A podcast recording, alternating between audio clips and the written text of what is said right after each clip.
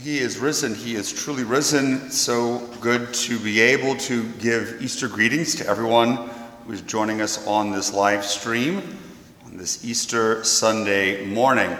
Very happy to have you here, even though you're not here in church, but you are watching from your own home.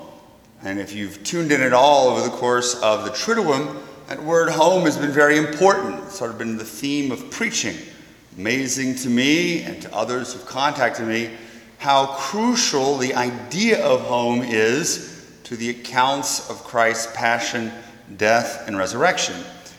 Well, the Triduum is officially over, the Easter Vigil sort of closing it out.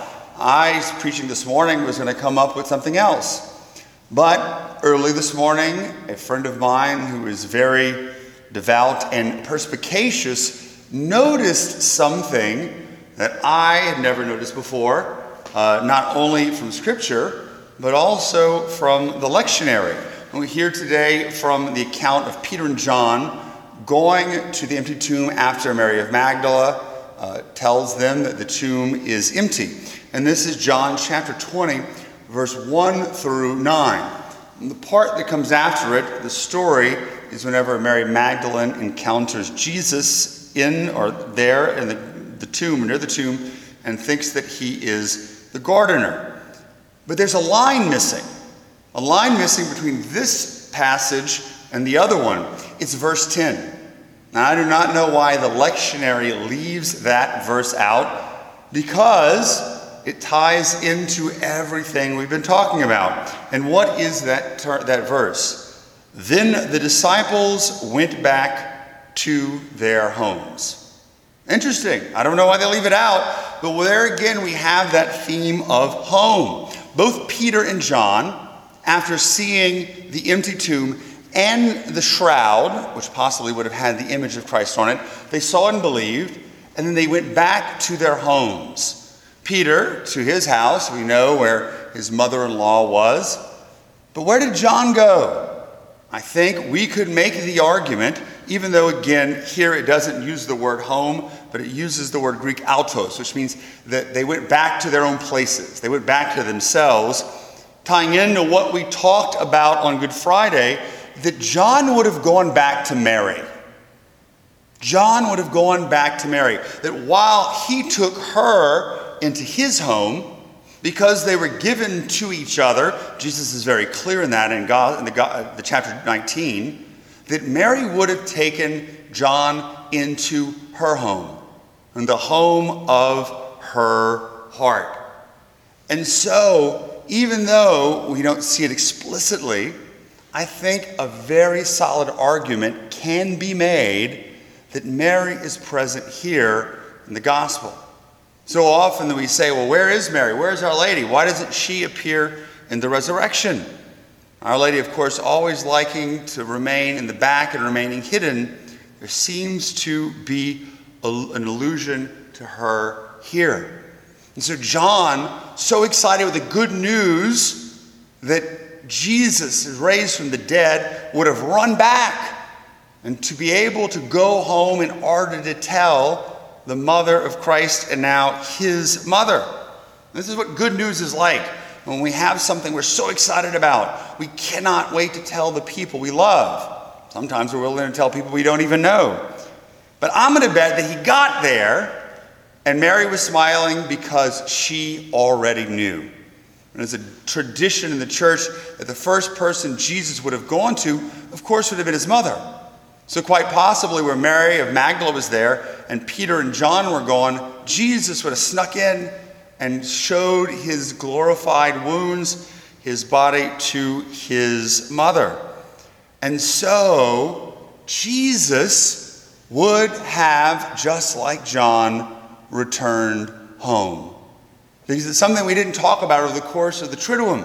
That the home of Jesus has always been the heart of his mother that in Mary's immaculate heart, Jesus was planted there so deeply, was always welcomed in the home, the heart of the Blessed Virgin Mary. And so, because that Mary's heart was a home, And it was that place that in Christ's humanity received her love, received his formation, that human level. then John, because he was planted now into the home, into the heart of Mary, then he would have been changed too. Imagine that intimate relationship that John would have had with Mary, how her pure love would have changed and transformed his mind and his heart. Her ability to answer all the questions about Jesus from all those years of praying and meditating on the mystery of her motherhood and the incarnation, the, the, the insights that she would have had into Christ's childhood, into his divine and human natures. But also to just learn from her example, to be there, just sitting and living in her presence. I think this is the reason, and I've argued this for a long time now, and I'm not the only one, why John's gospel is so deep and rich and spiritual in a way that the synoptic gospels, which basically give chronology, aren't. Because while we often will claim that Peter influenced Mark's gospel, that Mary was the one who really influenced John's gospel. Of those years of him living in her heart and her living his heart, that he would have been able to have the deep spiritual insights that he has shared with us. And so, in some real way, when we read John's gospel, we are reading Mary's gospel the memories of Jesus shared to us through John. And so, let's wrap this up today. Encouragement, we looked at finding Christ in our homes, in the church, in the hearts of others, in heaven.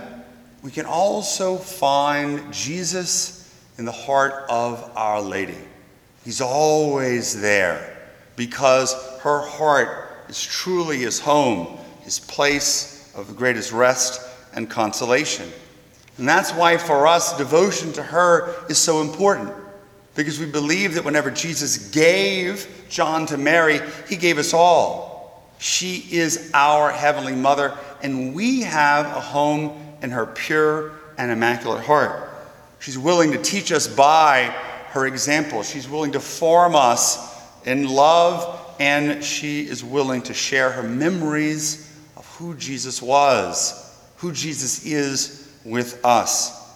And so, as we celebrate risen Lord and the gift of the resurrection today, we pray that we can all glory in the risen body of our Lord Jesus, have great hope in our heavenly destiny, but also to be able to go home in the heart of Jesus' mother, where he rests always, the heart that is also our home. Amen.